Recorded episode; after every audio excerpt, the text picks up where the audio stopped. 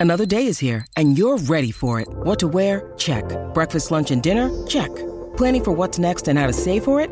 That's where Bank of America can help. For your financial to-dos, Bank of America has experts ready to help get you closer to your goals. Get started at one of our local financial centers or 24-7 in our mobile banking app. Find a location near you at bankofamerica.com slash talk to us. What would you like the power to do? Mobile banking requires downloading the app and is only available for select devices. Message and data rates may apply. Bank of America and a member FDIC. They could break here, Chelsea.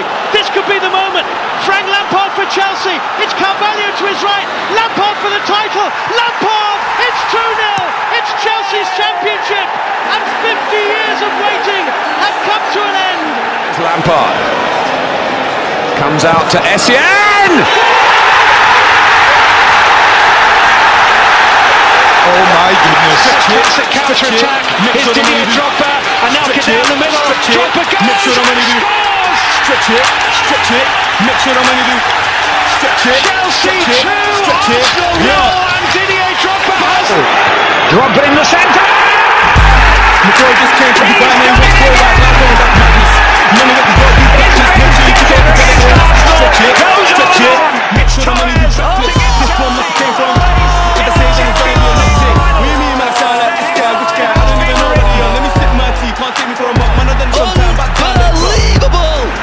Madas. Well, as possibly bleak as this.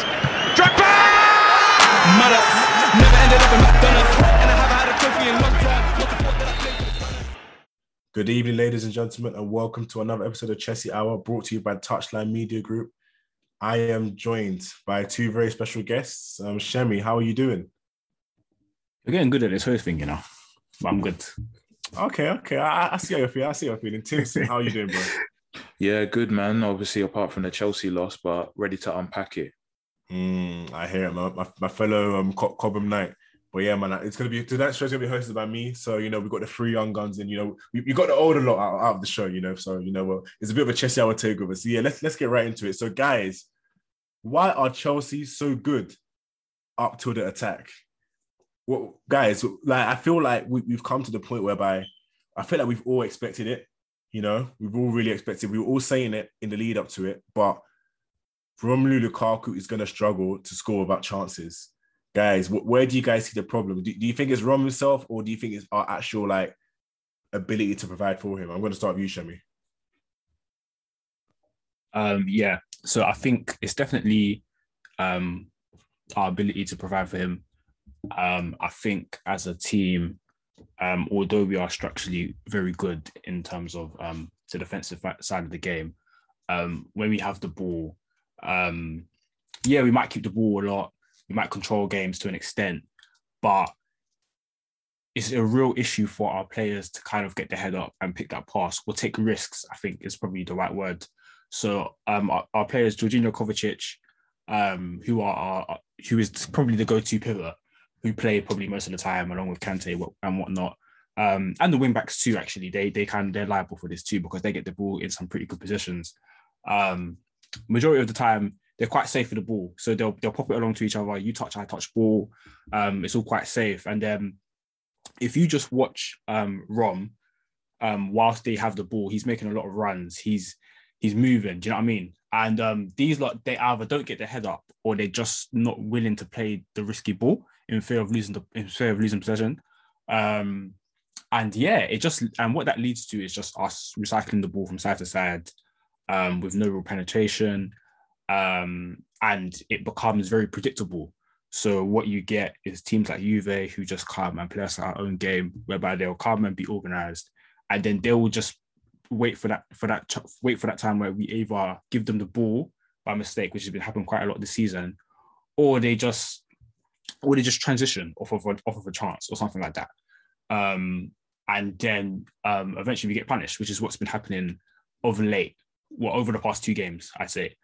Um, so yeah, especially last night. So yeah, that that that is really that is Chelsea to to a T right now, um, especially the last two games. And I think um yeah, they're all guilty. I think so. The two wing backs when they get the ball, um, there, there, there's there's times where they can play like a little um slide diagonal into Lukaku's channel, but they don't want to do it. Um, same way Jorginho Kovacic. I think Jorginho tries Um, he he has in the past um looked to play lofted balls, but he doesn't really do it that much anymore. But um, Kovacic especially doesn't do it um, often enough anyway. He done it for um, one of Lukaku's goals against Aston Villa, but he certainly doesn't do it often enough. And then yeah, that's what happens, and we just become very predictable. And then yeah, uh, there's no and also sorry, just one one more point um, before you move on or before you ask Timson is that um, no one's really willing to commit a man as well. So if you're not gonna play, if you're not gonna play the pass, yeah, at least try and commit a man. So what you see with like Ruben Loftus-Cheek, for example, um, why he why he why he always adds something different from the bench yeah over the past three four games is that although you might not associate with him, you might not associate Ruben as a type of player to play that um that decisive through ball, be it over the top or along the ground. But what he is good at is that he would get the ball and commit a man because he's very good at um ball carrying and dribbling. So when he gets the ball and drives, he commits a man, goes past him maybe, or he protects the ball because he's so good, because he's so big and strong. That commits a man that opens space. And then from there, we can move and um, create a chance. But what happens with like Kovacic and Jorginho is that neither of them are really, even though Kovacic is a fantastic um, dribbler, um, he doesn't really like none of them really commit commit men. Um, especially when you have Alonso playing, Alonso and Azpi playing. They're not guys that are gonna get the ball and run down run down um, the wing back position and commit a defender. Do you understand what I'm saying? So yeah, that just leads to everything just being very predictable and and crap. So yeah. Interesting. So you, you mentioned them in, in terms of the fact that nobody seems to be willing to make that pass to, into Roman. I feel like we, we saw it a bit earlier on this season, you know, where we actually had um, you know, Kova being a lot more happy to make the passes. You know, we, we also saw it again I think we saw it once um, in in that um, game yesterday from Jorginho. But what do you think has led to them being so like risk averse? Like, why why are they so unwilling to make that pass? Do you, do you think it's like a tactical thing, or do you think it's just like maybe that that that sort of pass was like a bit of a purple patch in their game? Um, I don't know. You, you raise a good point because I remember Kovacic playing some really good progressive passes early in the season. So against Arsenal, Crystal Palace, where he we especially the Arsenal game when he he'd visited Lukaku's feet quite a bit. Um, but to answer your question, I, I, don't know. I don't. I think I thought it was something that Kova was adding to his game this season. But when you look at um, them two as a whole, I feel like this has kind of been them over their time at Chelsea. I don't feel like they've ever kind of shown that they're willing to do that. If that makes sense, I feel like this is kind of them.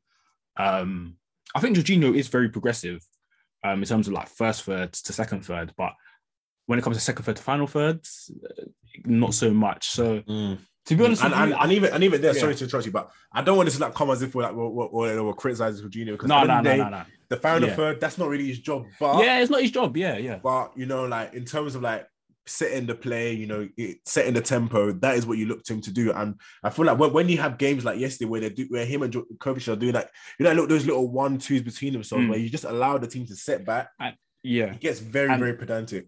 And sorry, just quickly, one more thing. Yeah, and one and what I'd say about this this system as well is that the pivot is there to control. It's to control games in terms of possession and to be and to be a protection in front of um the three defenders when the wingbacks go forward. So when Tuchel first came in, the reason why the system was working really well was because Kova and Jorginho were there controlling, right? They weren't necessarily being like progressive midfielders that were asking them to be in terms of playing balls into final third. But what you had was you had wing back. So Cho was playing wing back, um, who was flying forward as a winger, and you had Ben Chilwell, who's a lot more um, forward thinking as well. So because you had wingers that were very adventurous, uh, so wing backs that were adventurous, that was creating space. That was penning teams back into their final third. Do you understand what I'm saying? But when you've got Azpi and Alonso, they're not those type of they're not those type of wing backs to, to pen teams back. So then so then it allows teams to sit in their shape and then we struggle to break down teams. Do you understand what I'm saying? So if you're to have those two, if you're to have midfielders there that aren't as kind of progressive, but are more there to kind of control whatever, like Jorginho Kovacic, then your wing backs have got to do the job of penning teams back so that it creates space. But like I said yesterday, the personnel, Alonso, Azpi, they're, they're not going to do that. So that's when you get games like you did yesterday. Yeah, you, you did raise a good point there in terms of the, the wing backs. I'm going to come over to you, Timson. Um, so, like, how, how key do you think the wingbacks are to our system? Because obviously, it, it, they're a massive like addition in terms of like to our attack. And how do you think you know what we're getting the most? Are, are they providing enough with going forward, or what, what what's what's been your take on our wingbacks this season, Timson?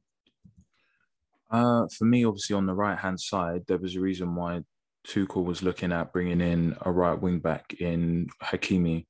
Uh, Reece has done a good job to kind of do what Tuchel wants to do tactically. In the Arsenal game, he got forward, he spread the play, he was that free option, and he helped us pin Arsenal back.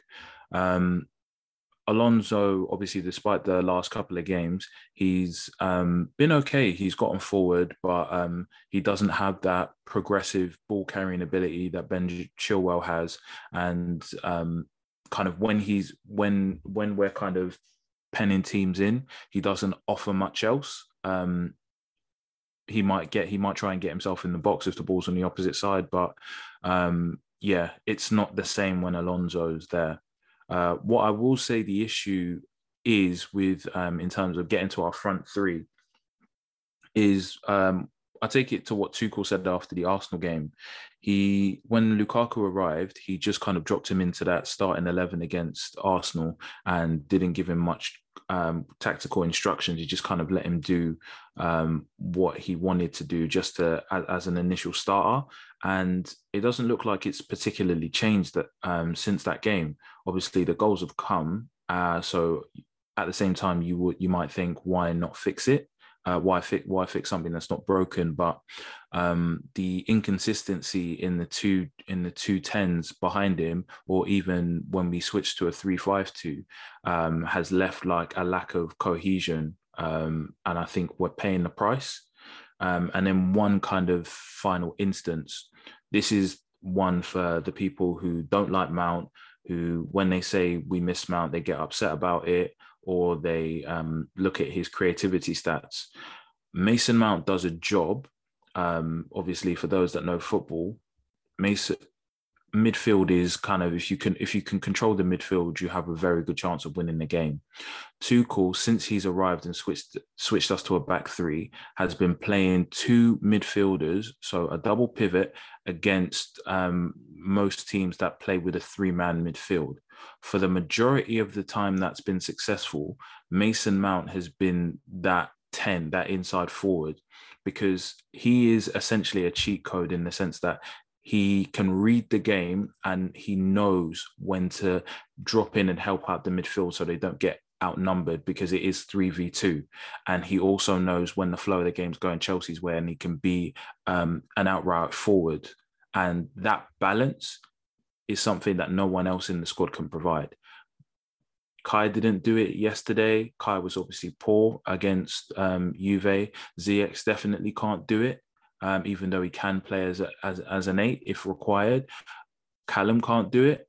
Um, it's just Mason Mount's reading of the game and his ability to seamlessly slot in between the two roles has now um, helped cover the cover the crack paper over the cracks um, in the in in the system, and that's led to the midfield being overwhelmed um, with the extra man in midfield. Evidently, Aston Villa, and um, the because the midfield's are overwhelmed, our the system kind of starts to fall apart, and the quality of chances that come to Lukaku aren't aren't of um, aren't of let's say expected goals of 0.3. So I think those are some underlying issues that have been present since the start of the season. Mm. Do, do, do, you think? So what, what, you talk about um you know Mount's importance in terms of like you know being involved in the midfield there, and uh, obviously I, I won't disagree. I do think he, he does the job, but do, do you think it is a job? Because I know you said it's something that he, but, but we I think we have seen you know Kai you know do it a couple of times. You know against Arsenal, for instance, you know him and um, Mount were interchanging. Also against Liverpool, I, I think as you said, it is a, a, a, a position that Mount does primarily, you know, best for the team. But do you think it's something that Tuchel can maybe adapt to, you know, within games? Like, do, do you think you can like change the system? And if he was to, how would you, if you if you're up to you, how would you change the system to like adapt for that? Yeah, um, like I've never obviously this was Kai's opportunity to do it, show that we um show show what he can do in terms of doing that role and supporting the midfield because I think he's a very intelligent player. But um, Kai has his own issues in terms of finding his role because he was looking very at home as a false nine. Obviously, before we signed we signed him, he looked very comfortable as an outright spearhead centre forward. But now Lukaku's coming and he's now he's he's back to square one in the sense that now I need to find my role. Um, and I'm not sure it's within a four three three. Uh, sorry, a three four three. Um, with Mason Mount, the job um, the job that he does in terms of reading the game and transitioning is one of the reasons why Southgate loves him so much um, and plays him as a 10 because he knows when to support. And even though, like you, I also believe that um, Kai has the intelligence, it's not done to the same level. It's not done uh, as as consistently and with the same level of energy that Mason Mount brings to that system. In terms of rectifying it, um, I've got concerns if it whether or as to whether or not it can be rectified. Um, we look at the system, and it came in, and obviously Lampard gets criticism, but this was a team where uh, Rudiger looked like he was on his way out. Christensen also. Alonso was all but a forgotten man. Um, these are guys who are now integral to the squad because the system uh, complements them. And uh, obviously Mason Mount being able to do that job and supporting the double pivot by dropping in as and when the game requires. Um, it's helped paper over the cracks, and now um, those cracks are still starting to are starting to show again with his absence. And now teams are patterning onto that, and even when he comes back, it will help. I'm not sure that completely um, mitigates all the kind of issues that we've found since the start of the season. Mm, fair enough. Um, Shemi. So you know we, have just heard Tim's but do you think Timson's been a bit too reactionary? You know, based off of our two losses, or do you think these are definitely issues that have been like prevalent within the team since Tuchel's come in? Um, hmm, that's a difficult one. I think, I think teams. I think when Tuchel came in, teams didn't really know how to kind of um, how to kind of um, exploit the weaknesses in, in, the system. So I guess you could say they were always there, but it with like like with every good team, kind of it always takes a while before teams start clocking on and stuff like that. Um, so no, nah, I don't think he's being reactionary to be honest. Um, at the same time, um, at the same time, I do feel like um, the problems we've had are, are, are like really recent. So like I feel like over the past like maybe two since the Villa game, I'd say I'd say they've been they've been there. But I feel like before that, I wasn't I wasn't seeing many like weaknesses. You know what I mean? I was I was pretty confident. It was kind of like a roll on from the end of last season. But yeah, no. To answer your question, I don't think he's been too. I don't think he's been reactionary. I think I think they were there. All it takes is just time for like teams, you know, to kind of clock on and just do their homework, and then eventually um, every system gets found out. Found out, to be honest. Mm, um, agreed. So when that happens, it's just up to the manager to kind of um, to counteract it and find a solution. Yeah, agreed, agreed. I, I would I would agree with Timson partially. I do, I do think you know the system does benefit the players, but I just I, also do think a lot of these players are, are just good players in general. I, I I would be interested to see how um they'd adapt in different formations under Tuchel, and I, I and I'll be interested to see how Tuchel adapts going forward. Like, are, are we going to see any drastic changes, or is he going to stick to his guns? Because let's say he does change information and it works. You know, a lot of people say, okay, you know, that's too that's too Tuchel being proactive. You know, he's done a good job. But if he changes it and it doesn't work, you kind of fall victim of being called reactive in the fact that you know mm. you've seen it not work. So it's kind of like a double-edged sword. So it will be interesting to see. I'm going to pose the question as well to you guys and listeners. You know, let us know. Use the hashtag. Do you guys think you know that we've been found out, or do you think it's just a just a stumbling block? Because I do think I do think a part of it is a stumbling block, but I do also think it is like a long like effect of yeah. like a, of something that hasn't been remedied in the fact that we're not very good when it comes to like that chance creation stuff. So when yeah. it comes to unlocking teams in the, in the low block, we will struggle. You know, we saw it last season against them, Southampton, against Brighton, Brighton Arsenal. against Arsenal, against Villa at the end of the season, against Leicester in the FA Cup. Like it's not just something that's new. It's been a pattern of play. It's been something we've been saying in the podcast for quite a while. That you know we, we do struggle, and yeah, they, they, I do think there are internal remedies, but I do also think you know adding on another um crane to the team, you know, to, to kind of supplement the attack. I think that would be helpful, but I think we will see because we've been linked to players like ASM, you know, during during um during the not during the window, but like uh, in and around the window. So it does seem as though it does seem sorry, it does seem as though Tuchel is potentially looking to add like somebody in to remedy that. So um yeah, um going on to that. Yeah, just just quickly, yeah. Can I just say one more thing? I don't think to answer your question, I, I don't think um I don't think we see drastic changes with Tuchel. I can't lie. I think he seems quite stubborn. Not not like in a I don't know whether it's in a bad way or good way or not. Yeah, I, have been saying it, man. I, I think it, I think he's stubborn. Yeah, I think once he once he has something in his head, I think he sticks to it, and I think we've seen it a couple times. Like not favoring Tammy, not trying to play um, Hudson in attack, um, and even like even times where we've kind of been down. It's not been many times to be fair that we've been losing on a two call. To be fair, but um, yeah, I, I I don't I can't remember times where he's he's kind of thought about changing like the system or tinkled with it during game. Do you know what I mean? In terms of going back to a four or something like that. So yeah, I don't think there'll be drastic changes. I think the most we'll see is like personnel changes. To be honest. Interesting. And if it was up to you, what kind of personnel changes would you see? Because you know, leading on from that Romelu Lukaku change, um, question, sorry, is there internal remedy to you know sorting out these problems in the attack? Is, is there something we can do? What internally. do you think, Yeah, internally, like so, like like an internal, like like a player you can play, you know, a tweak yeah. to the system, like a tweak to yeah. what you want to play. Yeah, I think personally, I think it gets low blocks here. You got to play with wingers. You got to play with dribblers. Like if you ain't got the creativity in midfield, you have to play with dribblers. Like players who can go one v one. So we saw it yesterday. Um, Callum, I think Callum had two one v ones where he beat where he beat his man and putting the ball in. Do you know what I mean? So when you commit men, you create chances because space opens up and you can you can either pick a pass, have a shot, or whatever. So I think um against low blocks, yeah, we've got to play. Um, obviously, we know the situation with Hudson is not. It's just probably not going to happen. But I think you've got to play. You've got to play Hudson like wide, or if Pulisic is fit, obviously Tuchel likes Pulisic. I, I love how said wide. As, I love how you yeah, yeah. wide. no, so also, oh, when I mean yeah. wide, when I say wide, yeah, I mean um in the in the attack.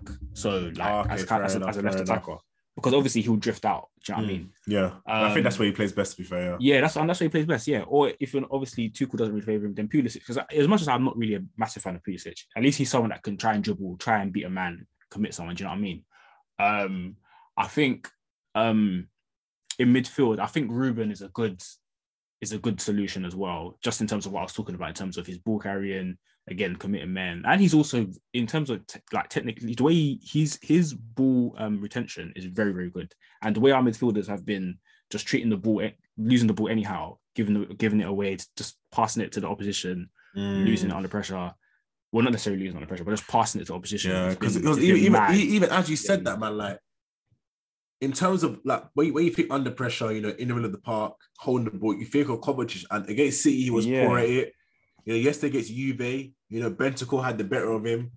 So like I, I, do think I do think Ruben would, could be a welcome change because for me personally, man, I, I, I was saying last week, you know, even if, a lot of people listeners know I, I, haven't been the biggest supporter of him, you know, during during this whole like stuff, but I wanted him to start against Juve. You know, I, I, thought he deserved the start, and I thought against the deeper block, as you said, Shemi, it, it helps unlock it because you, when you have dribblers, have you said, have you said so well, it commits men, and I do think he, he does deserve to start. And I, yeah. I do hope he does start against Southampton because I, yeah, you know, I, I, th- I, think he will. I think he will. And and just one more thing to say on this whole thing. I think I think part, I think a part of the issue as well. We can kind of do with the tactical deep, deep dive as much as we want. Kind of. I think part of it as well is just it's just normal loss in form. Do you know what I mean? Like I feel like these players have been playing at a very high level since since Tuchel took, took over in January. Um, so it's been like what nine months now, pretty much.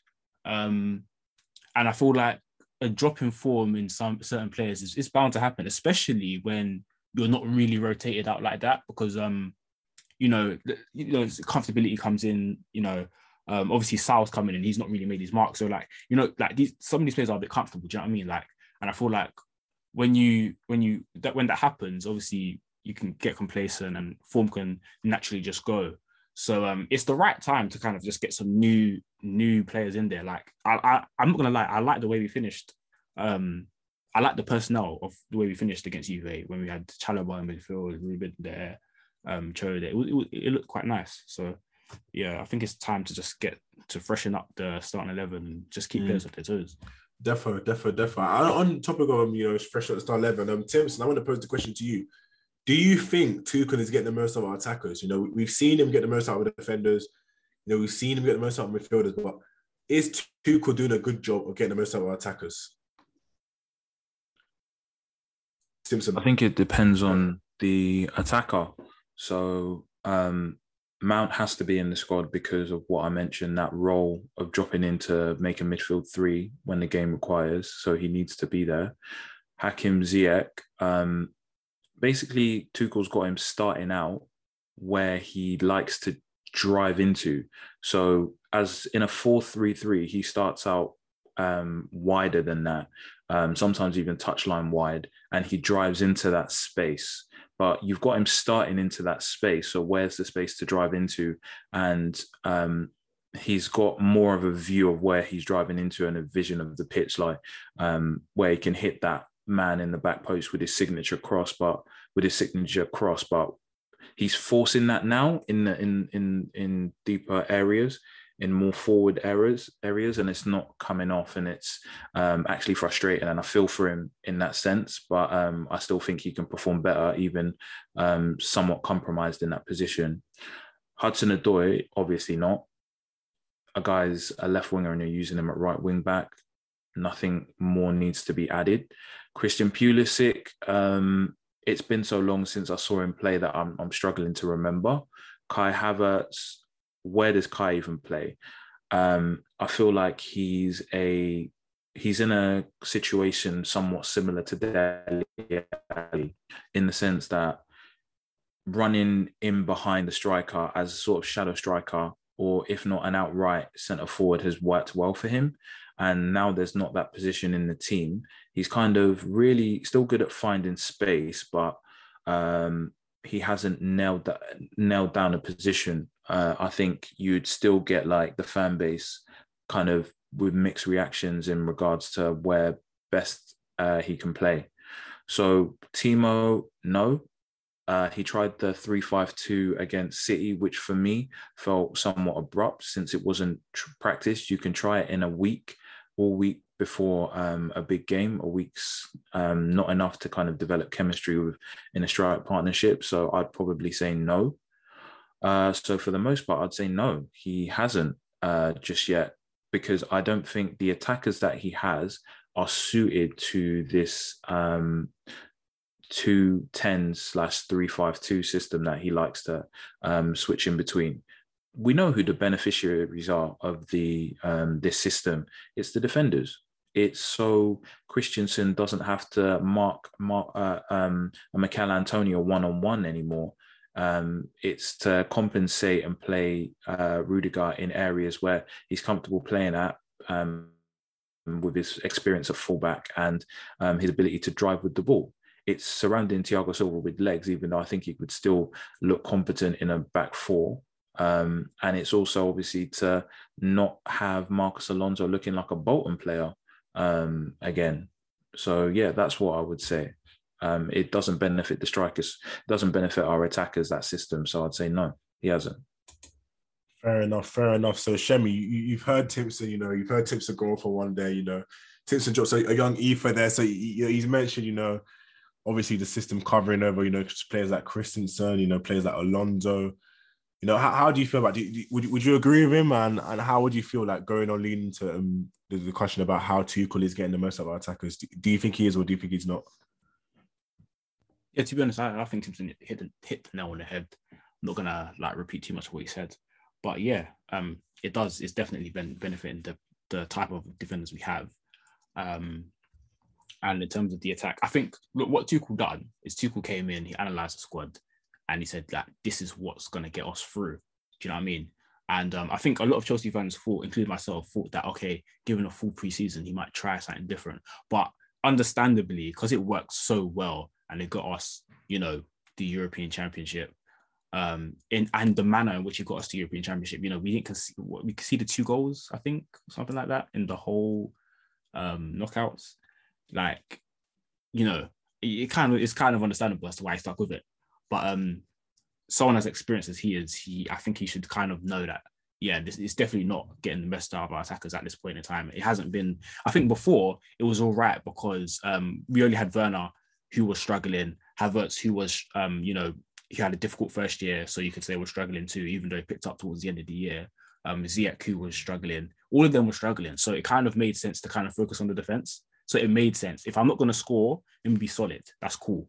But now that, you know, it's, it's, it's kind of not enough now. Do you know what I mean? Because it's got you through that short burst. So now, longer term, is it going to be enough? I don't think so. You need to get your attackers like fiery. You need to find out how to do it and someone of him who's who I think his Dortmund team were like really exciting. The one that Christian Pulisic, the one that Christian Pulisic played in, like he's not someone that's known as to be like this defensive coach. I don't think maybe I could be wrong, but um, from what I know of him, he's not that way inclined. Like he can he can have a fluid attacking team, so he knows how to do it. So he needs to do it. It's just, just that simple, really. A man of his experience Mm. and his intelligence, he should be able to find a solution.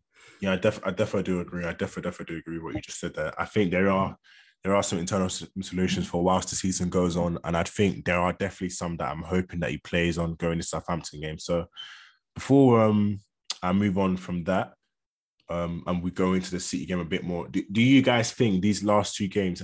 How in fact, before I even ask you, so before these two games, where did you guys sit in terms of our um title hope? Were, were you were you guys thinking we were title challengers, or did you guys think we would, would, would win the title? How, how were you feeling? Um, Timson, I'll start with you. Yeah, I was definitely um, of the opinion that we just needed someone who's going to consistently score goals because that was the issue.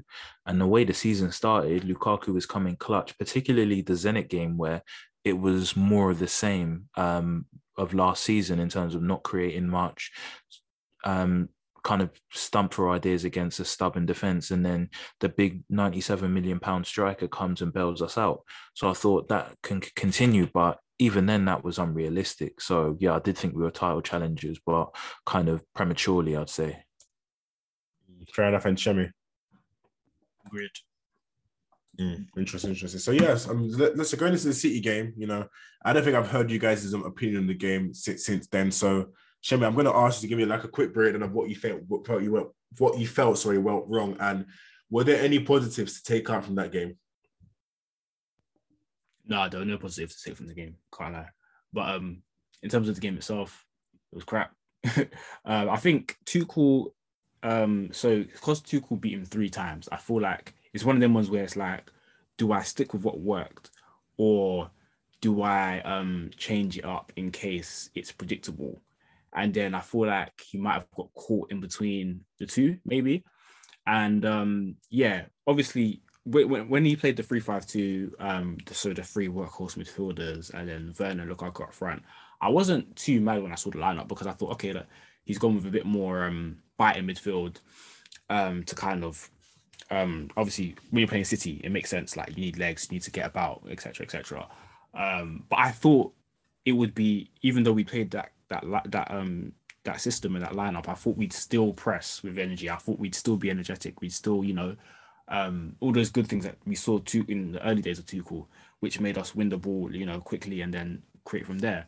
But we, for the first time, I, I think this, this is the first time I've, since watching us on the Tuchel, we literally just sat back for 90 minutes and it was really strange. We just allowed City to dominate. Um, City's press was absolutely insane, like absolutely insane. Um, Grealish and Gabby Jesus completely took the wing backs out of the game because they were pushed back for 90 minutes pretty much. Um, Grealish was absolutely fantastic, I think, in my opinion. Um, and yeah, I think City just Pep Pep, done his homework. He really, really done his homework. Um, they City won the ball early, um, high up the pitch.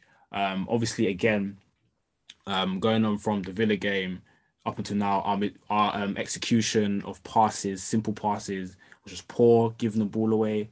Um, so they will win it back easily, um, unable to play under their pressure. So yeah, it was it was quite easy for City to be honest. Um, it wasn't very impressive, and I think one thing you'd hope is that when you're set up like that, that you'd be good in transition. You know, Werner, whatever. And to be fair, Werner was was actually bright, um, one of the brighter players on the day. Um, but in, transition, no, we just we just weren't good at all. like we weren't going to transition at all. Um, there was no energy to get up. Um, things just weren't just just wasn't connecting up top. Um, I think Werner and Lukaku connected once um, for a Lukaku chance that he um, when he miskicked it. Um, but yeah, other than that, it was just there was just nothing that was fluid. It just wasn't. It was. It just wasn't our day, um, and we got beat um, deservedly. So yeah, I think that's that's yeah, that's pretty much my thoughts on the game.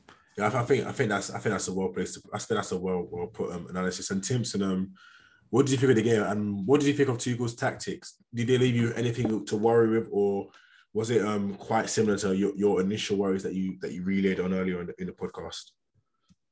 No, um, I'll be honest and say with this situation with those, those tactics, you have to employ critical thinking um, and just ask yourself, kind of, what was the objective? Was it clear? Yes, it was to exploit the space in behind City's high line and the pace of Timo Werner and the hold up ability of Romelu Lukaku. If things went to plan, Lukaku could have potentially held the ball um, long enough to when allowing us to go long and beat City's high press, which was obviously one of the best I've ever seen. Um, and obviously slot in Timo Werner or Timo Werner to stretch them or give them something to think about and even have them playing deeper somewhat. So yeah, the game plan and uh, there was a logic to it, but it just wasn't execute. I wouldn't say it wasn't executed well. It was just um, Pep's game plan was just better it, it was just executed by his team better. They they worked really hard. They made it very difficult for Chelsea, and um, any quality going into Lukaku was very, very poor because of the intensity of City's press right towards the end of the game. Um, so that's what I would say. Pep's game plan was just better on the day. Mm, fair enough, fair enough. And I feel like we we covered already the, the Juve game briefly, but um, again to game, I had a couple questions because um you know I was watching it. I was actually watching it back um earlier on during work because I had a bit of downtime and one of the things that really really confused me was um Tuchel's choice to bring on Callum, but to change the system. You know, like when he very could have obviously you know played. You know the three, the three, four, three. You know, have Callum go up against Danilo. You know, the, the less athletic fullback. There was this like insistence to like change it. You know, have him as, as the wing back on his weaker side. And I felt like that would have been a good opportunity to um, play him when he struggles at. And then again, I don't know if you recognize, recognize, but last 10 minutes, it looked as if Ruben was the one out wide and Callum was more central. So I didn't really get get like what Tuchel was thinking tactically. So what did you guys think of um, Tuchel's um, substitutions late on? And did it leave you anything to worry about? Shem, I'm gonna start with you. Um, first of all, I, first of all, I'm kind of with what Dan said in the group chat. I don't think the two were linked in terms of changing to a 3-5-2 to not play Hudson there. I don't think he's that evil. Well, it's debatable to be honest, but I don't think the two are linked. I think with the Hudson thing at wing back here, for me, I I didn't even as much as I don't like Hudson playing wing back. I don't I hate it to be honest. I, I I'm so over it. But yesterday I was kind I was actually for it um in the last 20 minutes because Azpi was giving us nothing, like absolutely nothing. And you know what I said earlier about when you're playing a low block, you need to pen teams back. You need your your wing backs to be high and you know going at going at defenders, making runs. You know what I'm saying? So I was ha- quite happy to see Cho play there for the last 20 minutes. And to um to Cho's credit, when he came on, he beat his man twice. He got two really good crosses into the box. I think one one of them landed on Lukaku's head. Um, and instantly we look better. Um, in terms of Ruben, I, from what I remember, Ruben spent most of the time as right centre midfield. I don't really remember. I mean, you watched the game back, so you're probably more reliable than I am. But I don't remember him being on the left side of a, of, a, of attack. Um, I think the one substitution that did confuse me was Ross Barkley. Um, I can't. Who did he come on for? If any of you can remind me, he came off as Ziyech. Was it Ziyech? Right. Yeah. Um, I know him. Jorginho. It was Jorginho and Ziyech that, and Alonso that came off um, eventually in the game anyway. Yeah, yeah. Although Barkley didn't didn't actually play that bad, to be fair, he didn't he didn't he didn't particularly do anything, but he didn't play that bad. Um, I was just, I was just, I was just a bit baffled by the substitution. I feel like um, Werner for Havertz would have made a bit more sense. Um, just because number one, Havertz was having an absolute shocker, and number two, um, yeah, just just a bit more energy up front. Someone to kind of you know, bit a bit of pace. Do you know what I mean? Um, I feel like that would that would have made a for me, that would have made a little bit more sense than um, mm. Ross Barkley because you've already brought on Ruben, so you might as well get on. Like I don't, I didn't really see the the point of getting on another midfielder personally. Um, yeah. I think it just would have made more sense to just put on another striker. Yeah, agreed, agreed, agreed, agreed. And um, yeah, so I'm going forward on um. Obviously, you guys said we, there, aren't many positives, but I think I think that there are there is a potential positive of that. You know, I think this may you know shake the team again into into um gear and hopefully you know looking into this um run of games just before, well, the game before we go into our run of games um, before the international break. Hopefully, he does you know push the team onto like bigger and better things. And um, talking about oh, sorry, sorry, games, sorry, oh, sorry. Okay, go, go for it. Sorry, I forgot to add. I forgot to add. I liked um Chalobah coming on in midfield. Mm. Um, I liked the fact that Tuchel recognised that Jorginho uncovered. It just, it just, it was just not working, and the midfield was just terrible. So I think he made that. The, the sub, the subs came on like around 60th minute. It was, it was fairly early. Yeah. Um, maybe you could say it was because of the goal. I don't know, but I just I like the fact that he recognized that Jorginho because a lot like a lot of managers don't really like a lot of managers. It's it's rare that Jorginho gets taken off. You know what I mean? So, um, and to put Chalobah in such a young player in that like single pivot, he was literally playing single pivot. I thought it was um yeah that was good stuff. But yeah.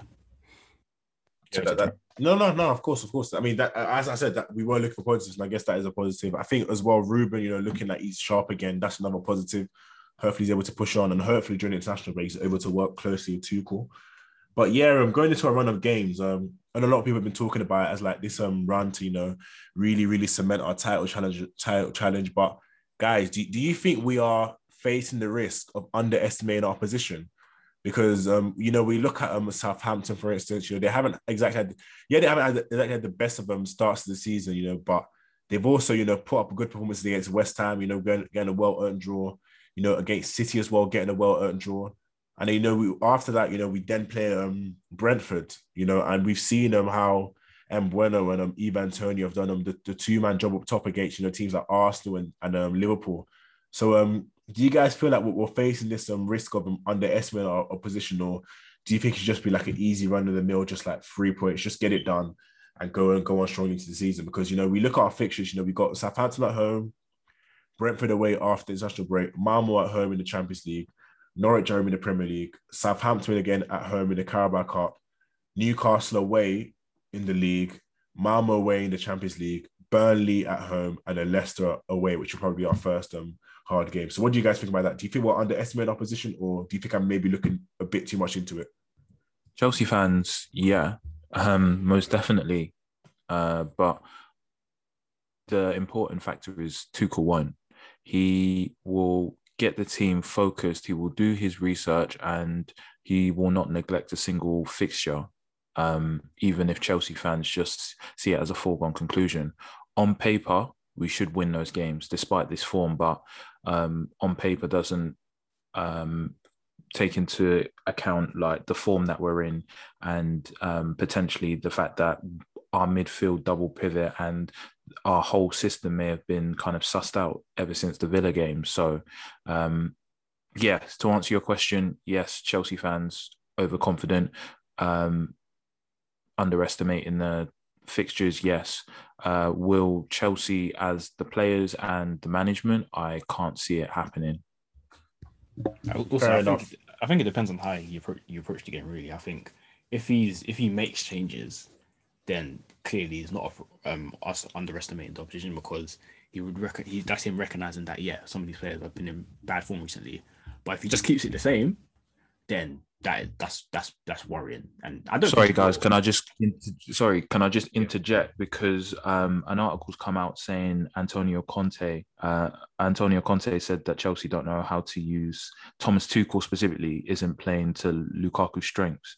I'll quote you what he said. Um, a coach is good if he can improve players. I think we did great work with Romelu over two years. Conte told Sky Italia. He's a specific. He's a very specific striker.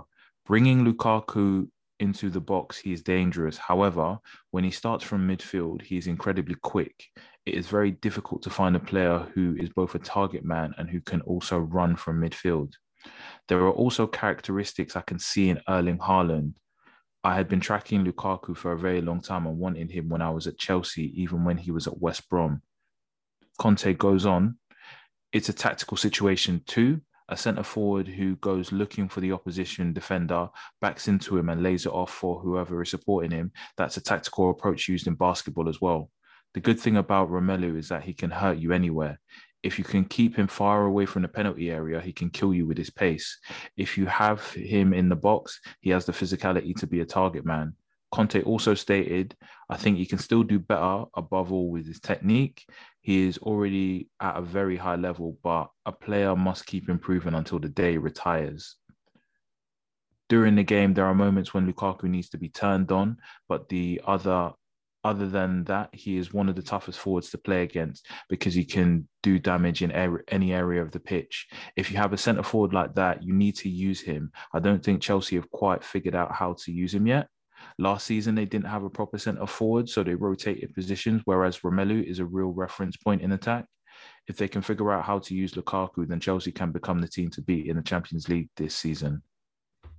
Interesting. I, I think I do think he's right. I do think he's right. I don't think we've actually gone anywhere near as much as we can do from Lukaku. You know, I think it, what one thing we've done well is we've been able to use him as a, as a like a, a, focal point in attack. You know, being able to use him to pin attackers, pin defenders. Sorry, but uh, even that I don't think we've done enough. You know, there, were, there were moments where I um, was able to evade and delete and um, pin Bonucci, and we just didn't get the ball into him because I think one thing that you, one thing I, um, I don't think people like recognize that Juve did was they had um De Ligt as um the front foot defender, and then um, Bonucci was um, behind sweeping up. So it made it quite easy job in the fact that once once you don't play the ball into him, you play, you've played it around, you know, and they've been able to set up. You can just put the pass into into Lukaku. De Ligt's able to like just quickly just knock it away, and it was something they did a lot. I think when they brought on Chiellini as well, from then on you knew it was going to be curtains because that guy is just a master of dark arts. We saw it in the summer, and yeah, as to as um Conte said, you know, at the halfway line, he he is he is as they call him, Barca. He's a transitional beast, man. Like on the transition, you, you don't want to see you don't want to see Lukaku on the fast break. You know, mm. not many not many people are going to be able to uh, um actually deal with him. And I do think we were we did it once. You know, when Kova played that early passing team against Aston Villa.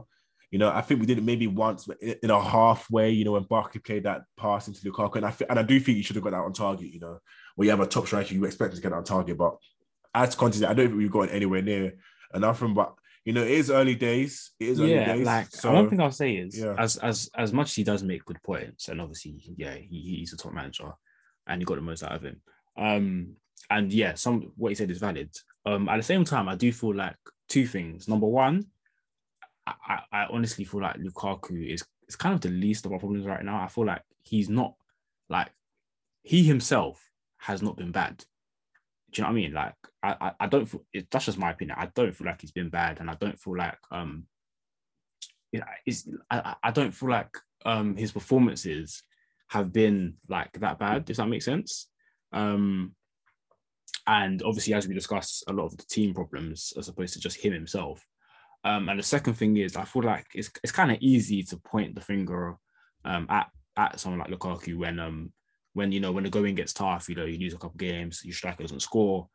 It's kind of easy to kind of you know say those things and point the finger at him. Um, but my question is like, I don't know if if Lukaku had scored yesterday, or had scored the last two games, but we still lost, would would that article have come out? Would people be questioning Lukaku? Do you know what I mean? I think it's maybe just because he just hasn't scored. Um, but on the eye test, for me, I don't, I don't, I don't think it's been that bad. I generally think the team's just just avoid him of service. But yeah, no, I, I, do agree with you. I do agree with you. But I, I think I think I think two things at the same, at the same time can be right. You know, I do, I do agree in the fact that he hasn't he hasn't been least of our problems, but I do also agree with Conte in the fact that are we doing the most to get the best out of him? You know, in terms of playing the ball early, but you know, as I said earlier, it is early doors, so we, we maybe we will see it being changed, but maybe it's also something for us to like you know have as a checkpoint that to look um, as we go ahead into the season. But yeah, um, I want to do a quick loan watch with you guys. You know, with, with um, in my opinion, the three key players out on loan. So you know, we have um, Gallagher at Crystal Palace playing the more advanced role. We have Billy Gilmour in the sixth for Norwich, and then we have Levi Colwill taking the championship by storm with Huddersfield. So I'm going to start with you, on um, on Gilmour. Um, do you think that loan was a good decision on, on the initial eye test? So I'm not going to ask you about his points, but do you do you uh, what were your initial thoughts going on into that loan? I thought I thought it would be good, obviously, because Gil- Gilmour's talented and I want him to play.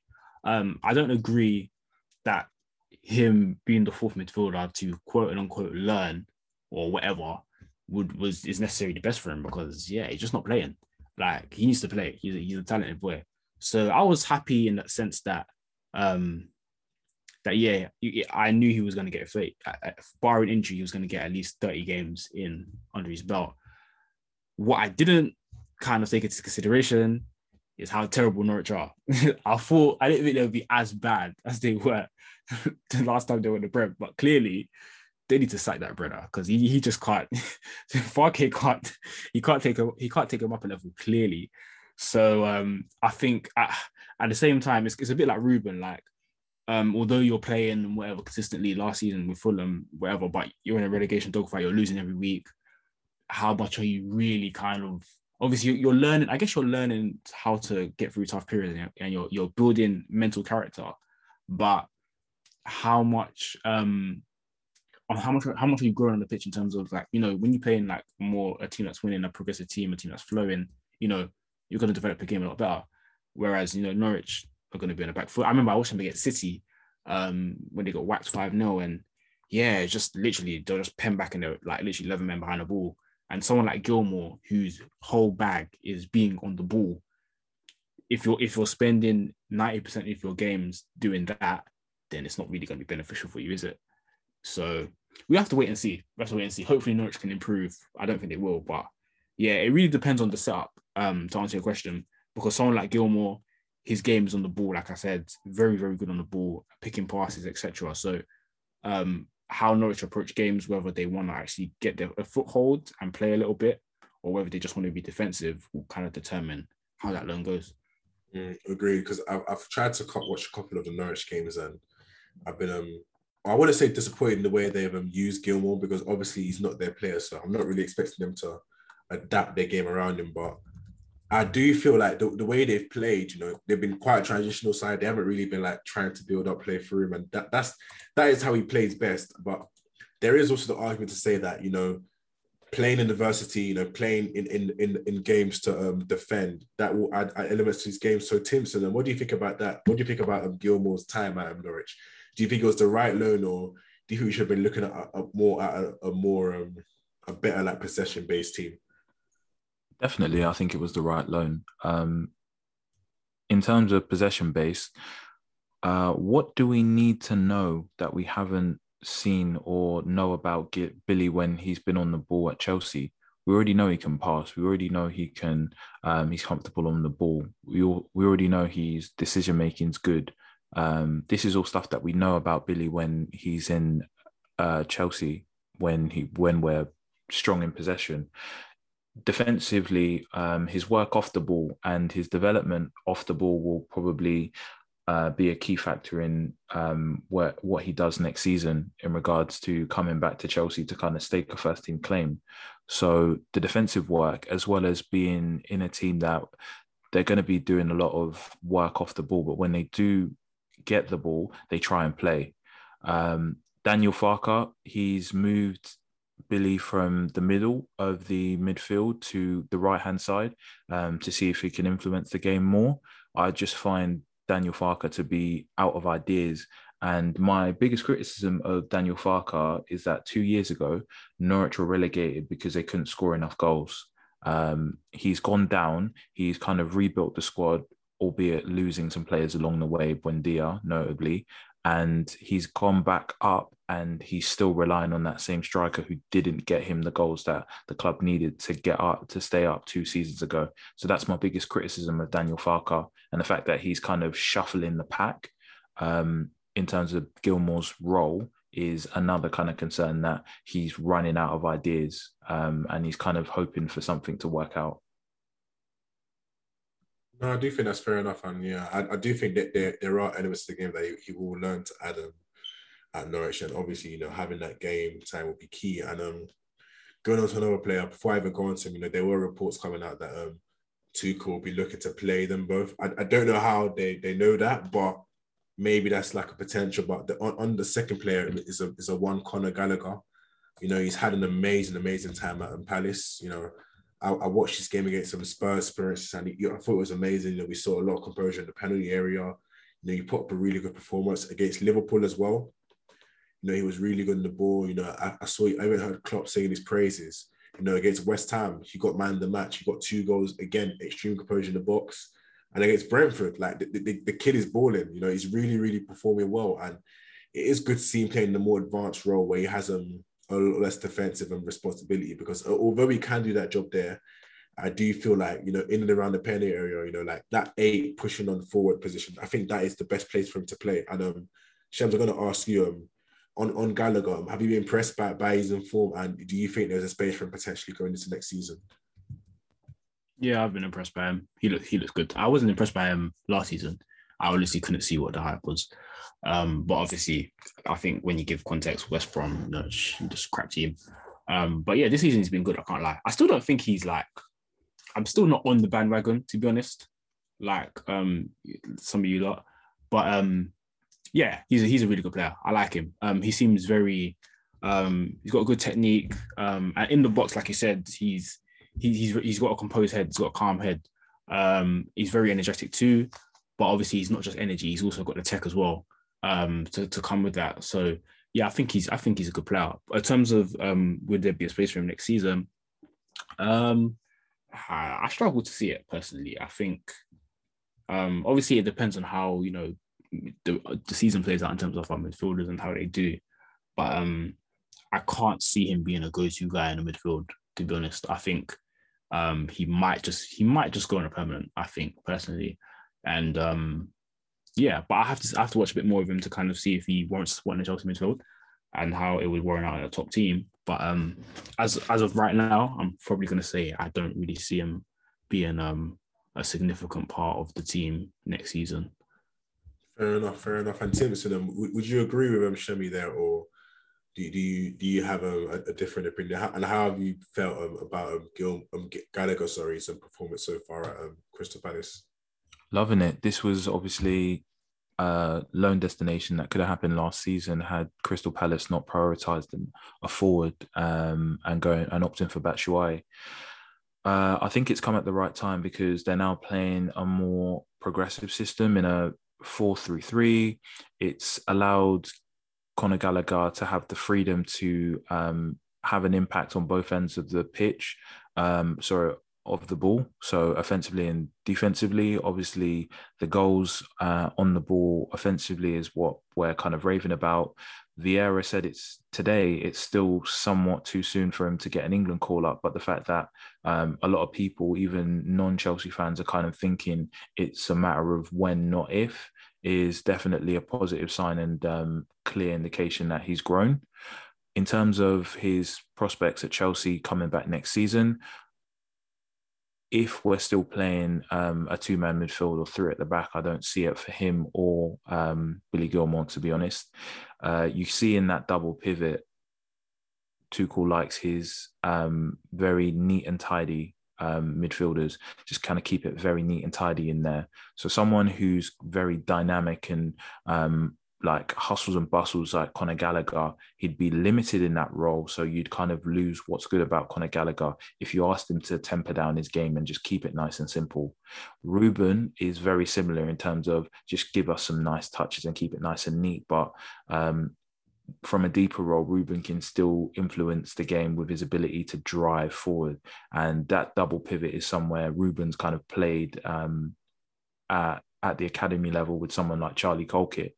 Um, so we've seen that, and it's not it's not kind of a foreign thing. With Conor, I feel like you lose some of it if you put him in a two, and um, the kind of midfielder that he is wouldn't be suited for what Tuchel wants in that two. Sorry, sorry to interrupt you there, but um, would you wouldn't you if you was to compare it to a, a, a player on our a midfielder on our team, you probably say probably Kante it right in terms of the hustle and bustle, the energetic, getting about the pitch, right? So if Kante looks fine, just playing devil's advocate, could you make a case for Conor, Conor Gallagher looking fine in the, in the pivot or not? No, because um, I don't think Conor Gallagher has the same level of uh, the same uh, in terms of ability to read the game. And um, Kante is a seek and destroy midfielder um, who adds energy into the the attack whilst kind of um, stomping out and stomping out attacks as and where they kind of crop up. Somewhat a roaming firefighter. Conor Gallagher is closer to Mason Mount, I would say, in terms of the energy he gives to the team and the influence he tries to have on both ends of the pitch. He wouldn't be the same in terms of him just breaking up attacks. You wouldn't see him like making key interceptions and giving the ball quickly. That's just not his game. Um, he will press, he will work hard, but he won't have, he doesn't have that innate ability to read and snuff out um, opposition attacks and, and, and start counter attacks the way Kante does. So that's where I see the difference. No, I do think that's fair enough, I, I do think um even with um Gallagher playing deep, I think he is prone to diving in a bit. You know, he, he does seem a bit you know happy to, to tackle, but I don't think it's necessarily a bad thing, but yeah, um, I think he has had a good start to the season. I'm hoping he just pushes on further on and keeps smashing it. So I'm going on to the last player, um, Levi Colwill. You know, my, my fellow Cobham Knight, you know, Timson. I know, I know me. We've got a couple of stocks in them. Not not not too many, but some say we're majority shareholders. So um, how how have you um found these um starts to the championship? You know, you know he, he's he's he's you know I mean there's there's no argument to say that he hasn't been able to um, adapt to it physically. You know he's he's taken it by storm. You know, he did a, he did a good job. He did a good job in the cup. You know he seems to be playing well as well. So I mean, how, how do you think he's played so far? And do do you think you know there may be a potential at, at Chelsea? If I had to compare it to um, a debut loan um, of anyone that's kind of played at Chelsea so far, I'd compare it to Tammy's season at uh, Bristol.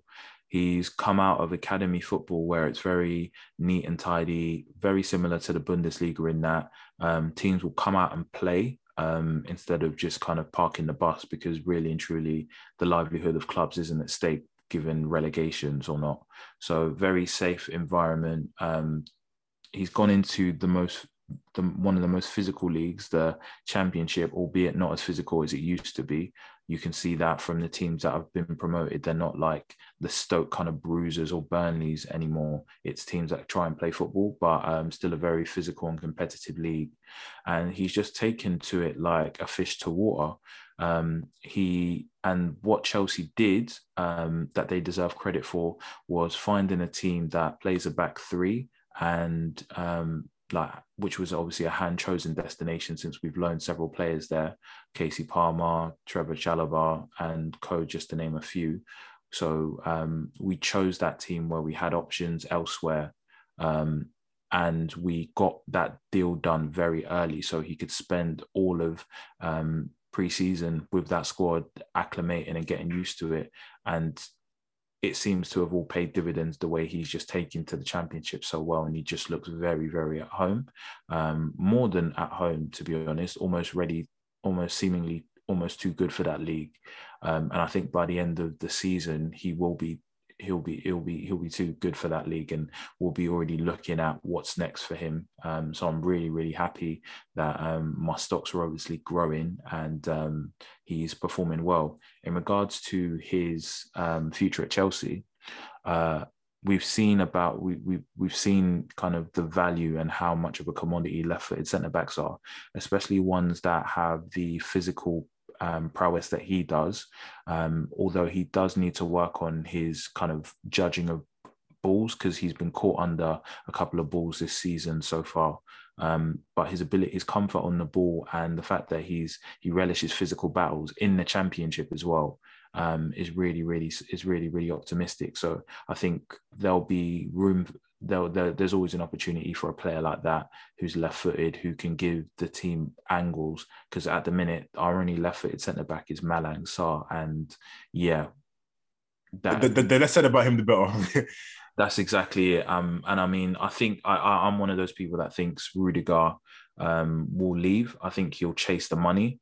Um, I was hoping that he would he would allow us to defraud someone like Bayern Munich or PSG into taking him, giving him 250k a week, putting him in a back four, and realizing that he's not the guy um, in a back four. Um, but yeah, there'll be opportunities. Thiago Silva is aging; he's not going to be around forever. Um, the he he's kind of front front and center for young players. So um, still has a way to go. Um, and I think there'll be there'll be openings for him. Um, but obviously, if we sign Koundé, that's another player to compete with. Um, and obviously, Chalobah is still around, and he fancies himself as a centre back. But obviously, I'm one of them people who prefer him in midfield. But um, yeah, he's got every opportunity to be honest.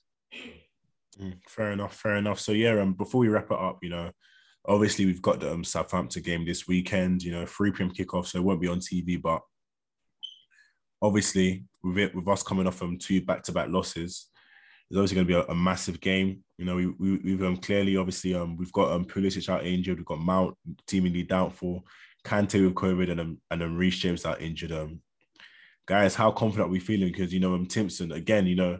My fellow um, Cobham Knight, we, we we've got the return of um, T, um Tino Livramento. You know he won't be um locked by the um loan clause that um Broja has, but how are we feeling about this game against Southampton? Because obviously we have, pardon? Yeah, he, he um, Livramento. Yeah, he'll definitely be playing because he's he's a permanent. Oh yeah, he- yeah, so he'll definitely be playing. And after his um, strong start to the season, it'll be interesting because we haven't actually beat um, Southampton in, in two in two years' time. So they do seem to be developing this kind of bogey team against us. So um, how are we feeling, you know, about the potential um Tino Livramento against Marcos Alonso battle? Um, guys, um, what, what, do you what do you guys think I about don't think game? Alonso's going to play, to be honest. I think the fact that he got hooked at half time just, just was just tell it. But um, Mm, hopefully, yeah, hopefully anyway. But um, I think, yeah, I, I'm going to be positive. I think we'll win. I think we'll win. I think we'll bounce back. Um, I think we'll see changes. Um, but yeah, I think we'll win. Um, and I think the international break is coming at a good time because yeah, if we could just win this game and then have like a little break regroup and stuff like that, it would be good. Um, if you're asking, for, did you ask for a lineup or did you just say how it go? Or no, just how it goes. And I was gonna I was Yeah. gonna go to lineup, but just, just Okay. in terms of like how you think how you're feeling about the game. Oh, okay, yeah, yeah, yeah. I'm not, yeah, I'm not too, I'm not too, too worried. I think if we lose this game, then from then on, I think then I'll be like, I think worried. I think we'll be in crisis mode. But I think for now, I'm still pretty calm. Um, I think we'll get the job done. Probably won't be, it won't be easy. Um, because obviously, naturally, when you're in this form, you know, things happen. But I think, um, given the right lineup is chosen, I think we'll win the game. Mm, fair enough. I'm, I'm, if it was up to you, what sort of lineup are you expected to see? Um, so I would. This is a diff. It's, I'm I'm I'm torn between two. I think I'm okay. I'll go with this one. I would personally play. Um. Hmm. Yes, it's, it's a difficult one. Okay, I would play. I would prefer to see um a three for three probably. Um. Actually, no, no, forget that. I'll probably say a three five two, um, with um obviously Mendy goal, um, Thiago, Rudiger, and yeah Christensen. Is Reece James not back? Is he? He's still injured. I, I think he'd be. I think he's going to be still injured for this game. Still but we'll, injured we'll for this see. I guess. Yeah. So in that case, yeah, them um them three at the back, um, Azpi wing back, um, Chilwell left wing back. Um, yeah, if he's gonna play three midfield, I would like the three to be Ruben, um, Chalobah and Kovacic. Then I'd play Lukaku and Werner up front. Um, me personally, like as in me personally, I would be tempted to play um uh, two midfield, so Ruben and um yeah, Ruben and Kova uh, with Chilwell left wing back, um Azpi right wing back, and then Hudson-Odoi um left side attack, Werner right side attack, and Lukaku up front. So yeah, I'm torn between those two. Obviously, we know what, what's more likely, but if I was to kind of have my way, I'd probably go for the latter. Fair enough. Fair enough. And um, what, what, what- what's your prediction for the game? Um, my prediction for the game. I haven't watched that sometimes. It's a bit tough. Probably say 2 0. Two no, fair enough. And Timson, um, how are you feeling about the game? What are your expectations? And what would be your um, your lineup? I don't really have any expectations about the game right now. All I'm expecting is um, changes, and based off that, my my confidence in the lineup, um, based on the changes in the lineup, my confidence will kind of um, like kind of build up accordingly. Uh, how would I do it? I don't see him scrapping the back three, so we'll go with the um, three four three. Uh, I don't really think James Ward Prowder side. Um, Southampton have like um, midfields that can really trouble the two, even if we're lacking, even if it does become a 3v2 situation. I'm, I'm hoping Tuchel will kind of put in countermeasures to deal with that. Uh, I think Ruben's definitely earned a start. If I was Kovacic, I'd kind of be looking over my shoulder because not only has he kind of displaced Saul as the fourth midfielder completely, um, even he's probably even he's probably behind Barkley at this point.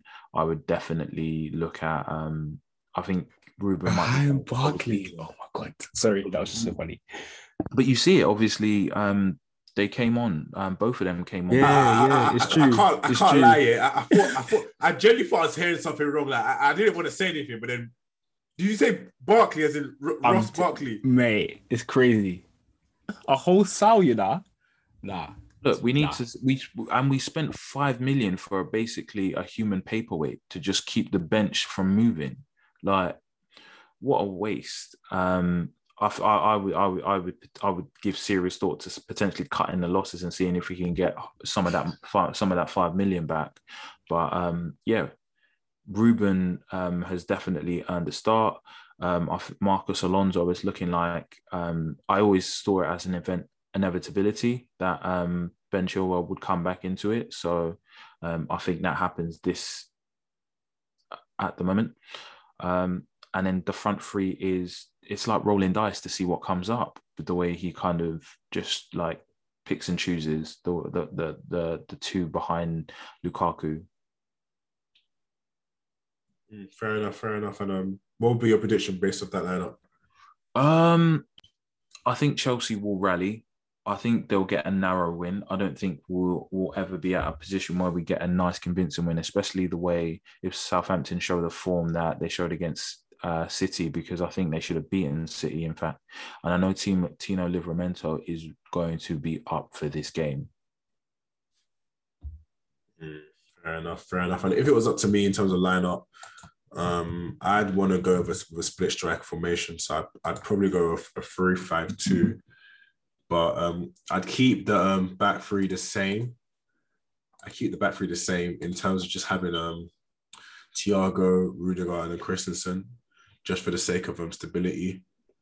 I'd obviously bring in Chilwell. I think it's time to get him in now. Like he, he needs game time. Like Tuchel, it, it is enough, right? Like we, we get it. You know, he needs to you know back up his ideas, but let's just start our best players, like please. And um, on the other side, I'd go Azpi, and then um, in the midfield, I'd probably I'd probably risk it. I'd probably risk it and I'd go over Kovacic and, and um, RLC.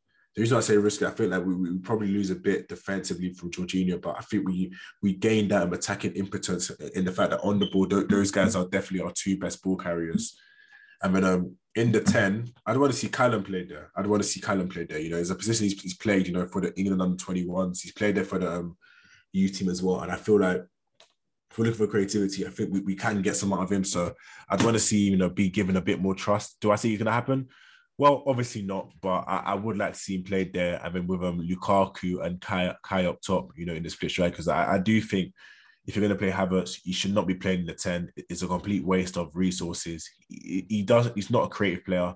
Not that you can't create, but at the end of the day, he's a fan action player. You want him in the around the penalty area, causing havoc that's where we've seen the best from. And I don't really get why we've vied away from it. I get having Lukaku there, changes that a bit, but like Tuchel, you're the manager. We trust you tactically. There, there, there's definitely a way to play two up top with, with the two of them. And I'd like to see them two up top with Kyle, Kyle behind him. If that can't work, then maybe, you know, Roman Werner with, with Kyle in behind. And in terms of predictions, I'm going to go with, with a 2 1 win. I'm going to go with a 2 1 win. I don't think it's going to be as easy as a lot of people are expecting. I, I do think we'll be able to control the game, but even in that aspect, you know, um, Southampton they're not easiest team to um, they're not the easiest team to um to unblock. You know, we saw it against City. You know, they were very very defensively strong. Against United, they were defensively strong. Even against um, West Ham, who have been scoring goals for fun this season, they've, they've been defensively strong. So I don't think they're they're a team that are going to be willing to just um open open yes and just you know just let you go through because you know you, you got Salisu who's having a good season as well. So I do think we, they were obviously aren't a team to underestimate, but I do think there's no excuse but to be winning. And with that, um, guys, I'm gonna have to thank you for joining me on. I think that was a really good podcast. So, um, Shemi, thanks for having thanks for having you on. Pleasure, pleasure, man. And Timson, straight back at you, man. Thanks for having you on as well, man. Always a pleasure, bro. All right, and peace. He done it! The greatest night in the history of Chelsea Football